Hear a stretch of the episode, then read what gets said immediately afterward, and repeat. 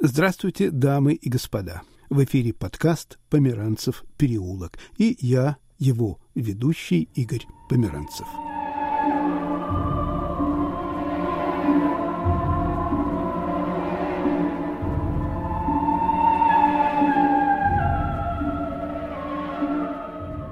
Звучит фрагмент из симфонии «Антарктида» британского композитора Ральфа Воун Уильямса.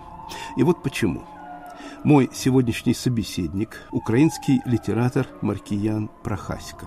Живет он во Львове. В начале 2019 года он провел месяц на украинской станции «Академик Вернадский» в Антарктиде. Наблюдал, разговаривал с учеными, вел дневник, фотографировал.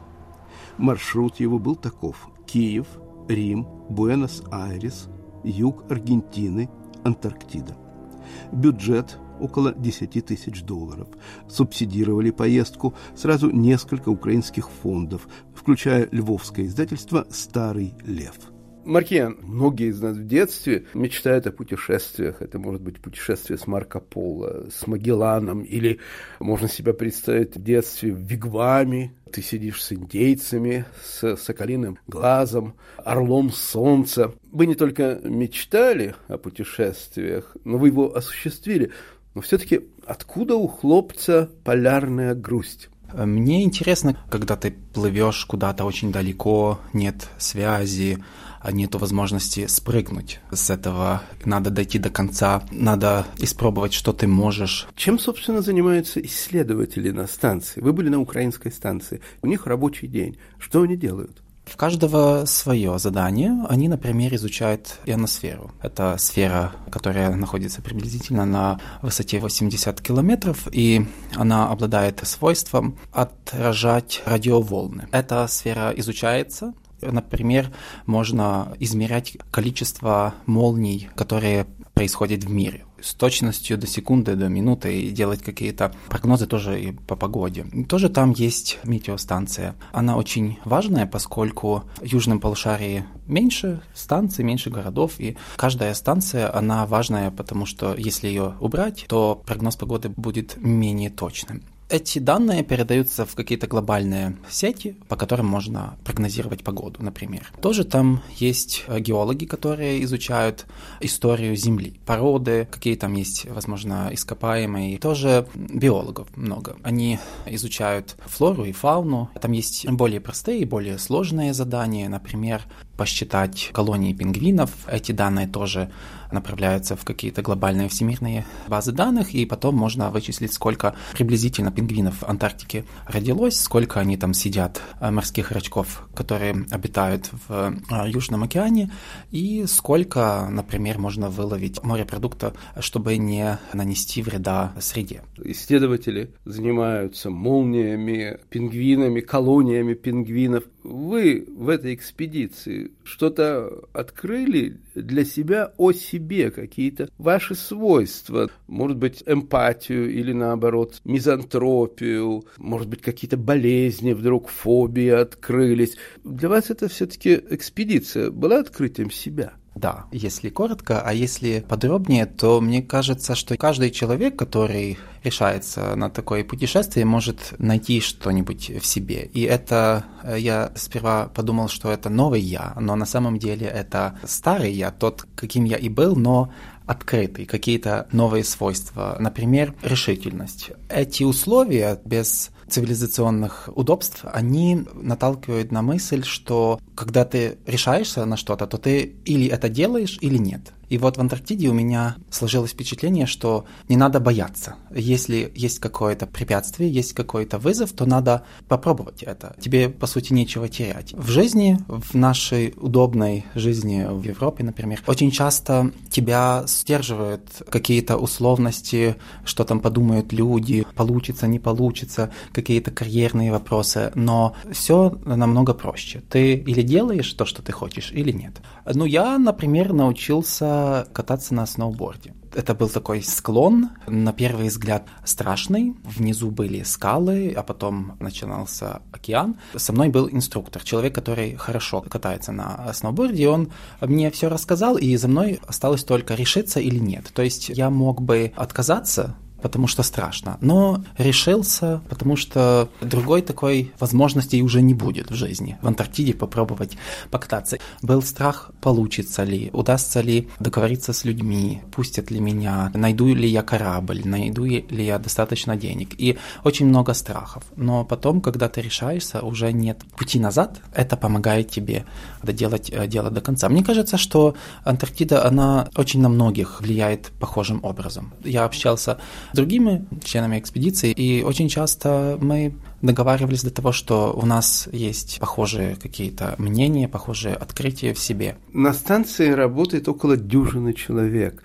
Есть ли там психолог и нужен ли там психолог? Психолог есть в центре антарктическом в Украине, и он проверяет и консультирует кандидатов, которые одобрены для того, чтобы ехать в Антарктиду. И если кто-то кажется таким, что не готов быть целый год в Антарктиде, то есть запасные кандидаты. Но те люди, которые едут на летний период, на 2-3 месяца, то для них не такие сложные психологические условия, потому что ты едешь туда не на целый год, а в то время, когда там краски, когда там солнце светит ездить по айсбергам, и это очень красиво, и нету депрессивного настроения. Но, конечно, если бы штат сотрудников был больше, то было бы интересно, если бы там работал психолог, потому что, мне кажется, проблем, наверное, нет, но это бы было полезно и интересно, возможно, общаться с психологом, рассказывать о каких-то своих переживаниях. Возможно, это даже для внутреннего спокойствия. На станции работают женщины? В этом году на станции 12 человек, два сотрудника – это женщины. Это врач и биолог. Их мужья работали с ними? Нет.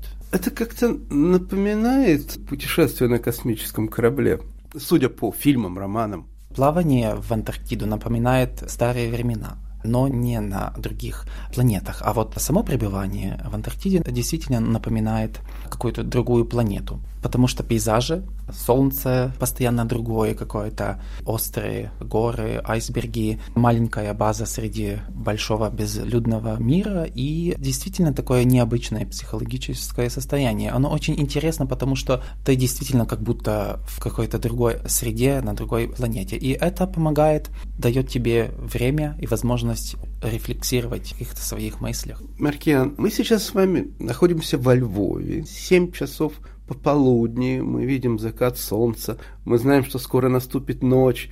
Что такое день и ночь в Антарктиде? Это очень разные, в зависимости от времени года и от локации конкретной станции, очень разные вещи. Например, я попал в то время, когда день и ночь были приблизительно такими, как и в Украине. Но там бывает так, что солнце практически не заходит, и люди могут работать до 5 утра, и не задуматься, что это уже ночь. И потом только часы помогают им понять, что уже очень поздно и надо ложиться спать. И говорили мне люди, которые там работали, что это, конечно, необычно. И надо адаптироваться, но, конечно, люди ко всему адаптируются.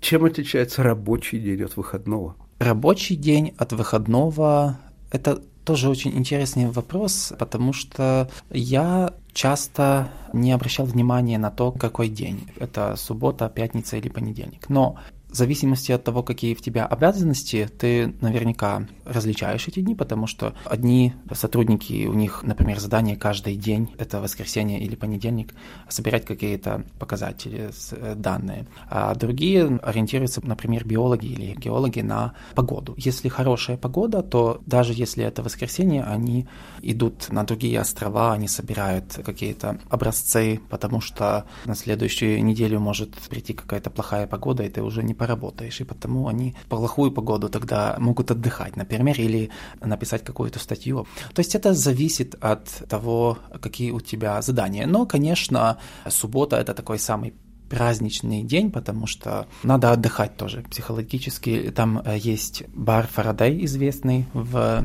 Антарктиде, и там можно собираться, разговаривать, выпить немного вина. Потом в воскресенье люди возвращаются к какому-то уже рабочему настроению, и с понедельника опять рабочая неделя. Кто готовит еду?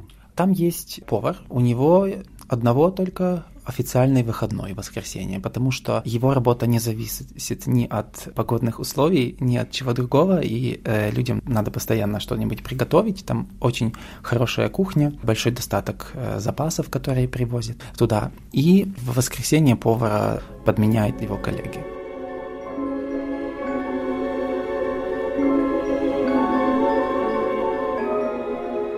Мой собеседник – львовский литератор Маркиян Прохасько.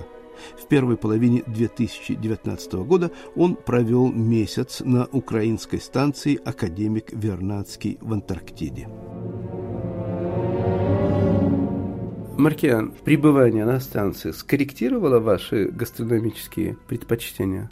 Да, например, яблоки в Украине очень доступные. Например, тоже там бананы или э, апельсины какие-нибудь. А вот на станции есть практически все, но вот с овощами и фруктами немного более сложно, потому что они не сохраняются так долго. Запасы они не могут простоять целый год, и потому, когда приезжает экспедиция летняя, она привозит с собой в первую очередь свежие овощи, фрукты и еще нибудь какие-то такие важные продукты, но их э, все равно не так уж много, и надо экономить немного. А здесь, в Европе, ты в Украине, ты можешь купить себе килограмм, два килограмма яблок, а тут одно яблоко на день или два. В субботу что вы выпивали? Это было вино или крепкие спиртные напитки? Я вообще не очень люблю выпивать, но в Антарктиде была такая очень атмосфера дружнее, и я более выпивал на яхте, когда мы, я плыл на, на яхте, и когда корабль заходил ну, на стоянку, то есть в самом плавании никто не пьет, конечно, потому что это небезопасно. Но когда мы, например, вышли на берег, на землю континента Антарктиды, то был символический э, с собой, символическая бутылка виски. Я в первой жизни попробовал виски. Это было очень интересно. У меня нет какой-то пристрастие к выпиванию, но это было действительно как-то по-новому. Приехать в Антарктиду, ступить не на остров а в Антарктике, а именно на континент, э, такой необитаемый, и попробовать с новыми друзьями из э, разных э, других стран Европы впервые в жизни виски. Маркиан, мы вот все понимаем слово «погода» и что стоит за этим словом.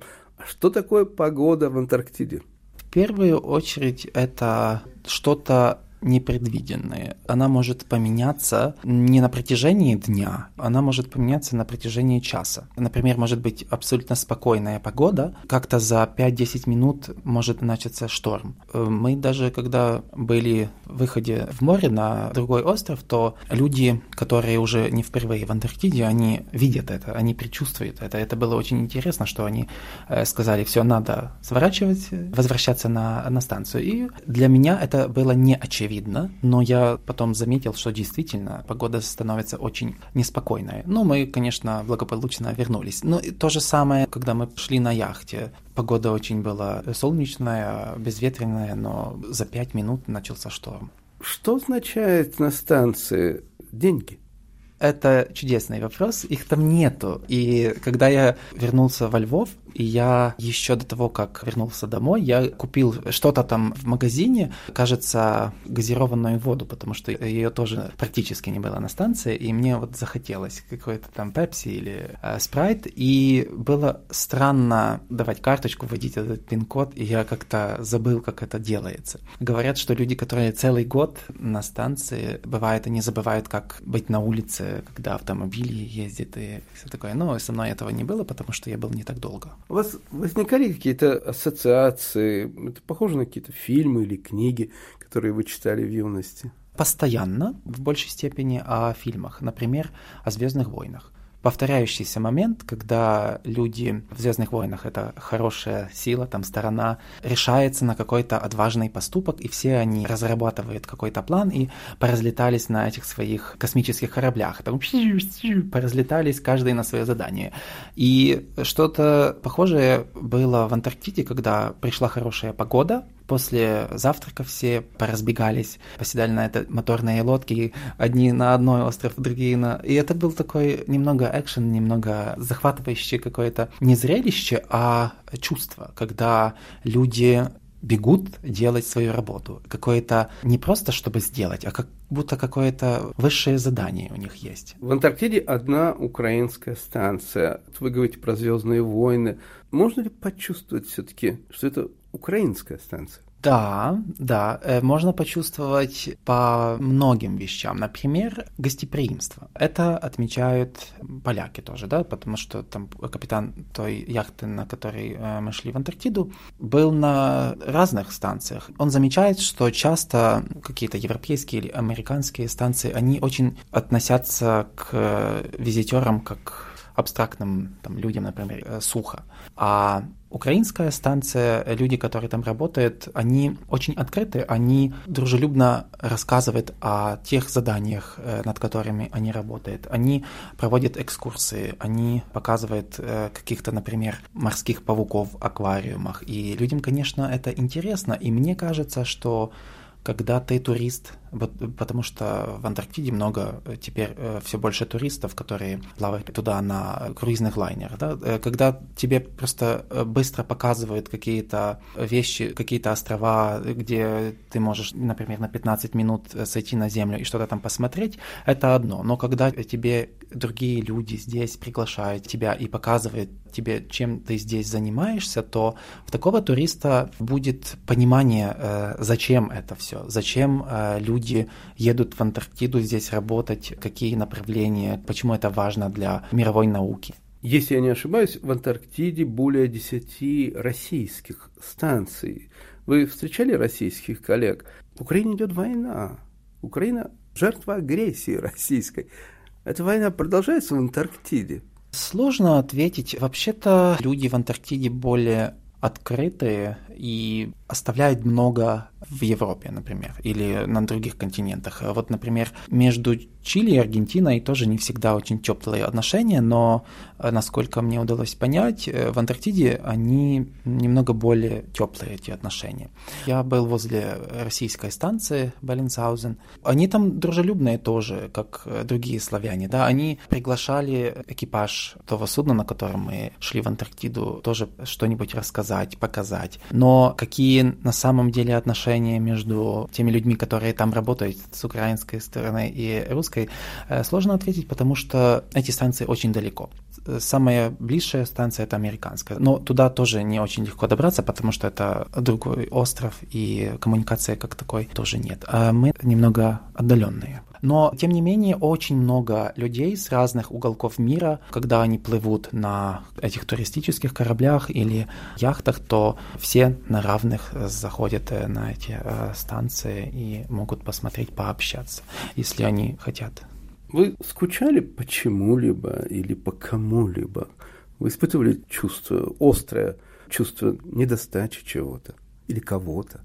Да, я испытывал, с одной стороны, меня захватывало то, что очень много чего осталось э, позади. Оказывается, очень много э, вещей нам на самом деле не нужно. Но в первую очередь был недостаток общения с близкими людьми коммуникация немного сложная, э, связь не очень хорошая, не очень постоянная, и это тоже усиливало чувство, что я на какой-то другой планете, что все те люди, которые остались дома, то они очень далеко, и, ну, возможно, их уже никогда не увидеть или что-нибудь такое, потому что такое субъективное чувство, что это совсем другой мир, совсем другая планета. Но рационально ты понимаешь, что вот ты там за месяц возвращаешься домой, и ты увидишь. Но эмоционально это иногда бывает сложно. В первую очередь тоска о близких людях. У Антарктиды есть какой-то свой запах? Да, я думал когда-то, что запах, который мы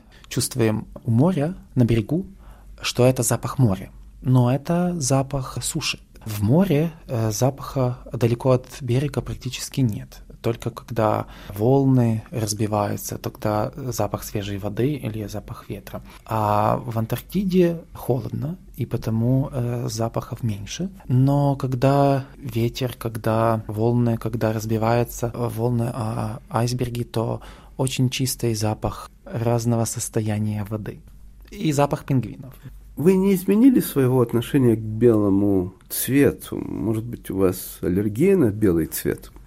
Наоборот, я всегда любил белый цвет, но теперь он занимает особое место. Вы не собираетесь теперь поехать на Северный полюс и сравнить Арктику и Антарктику? Да, я собирался еще, когда находился в Антарктиде, что мне теперь очень хочется увидеть противоположный полюс. Бон bon вояж!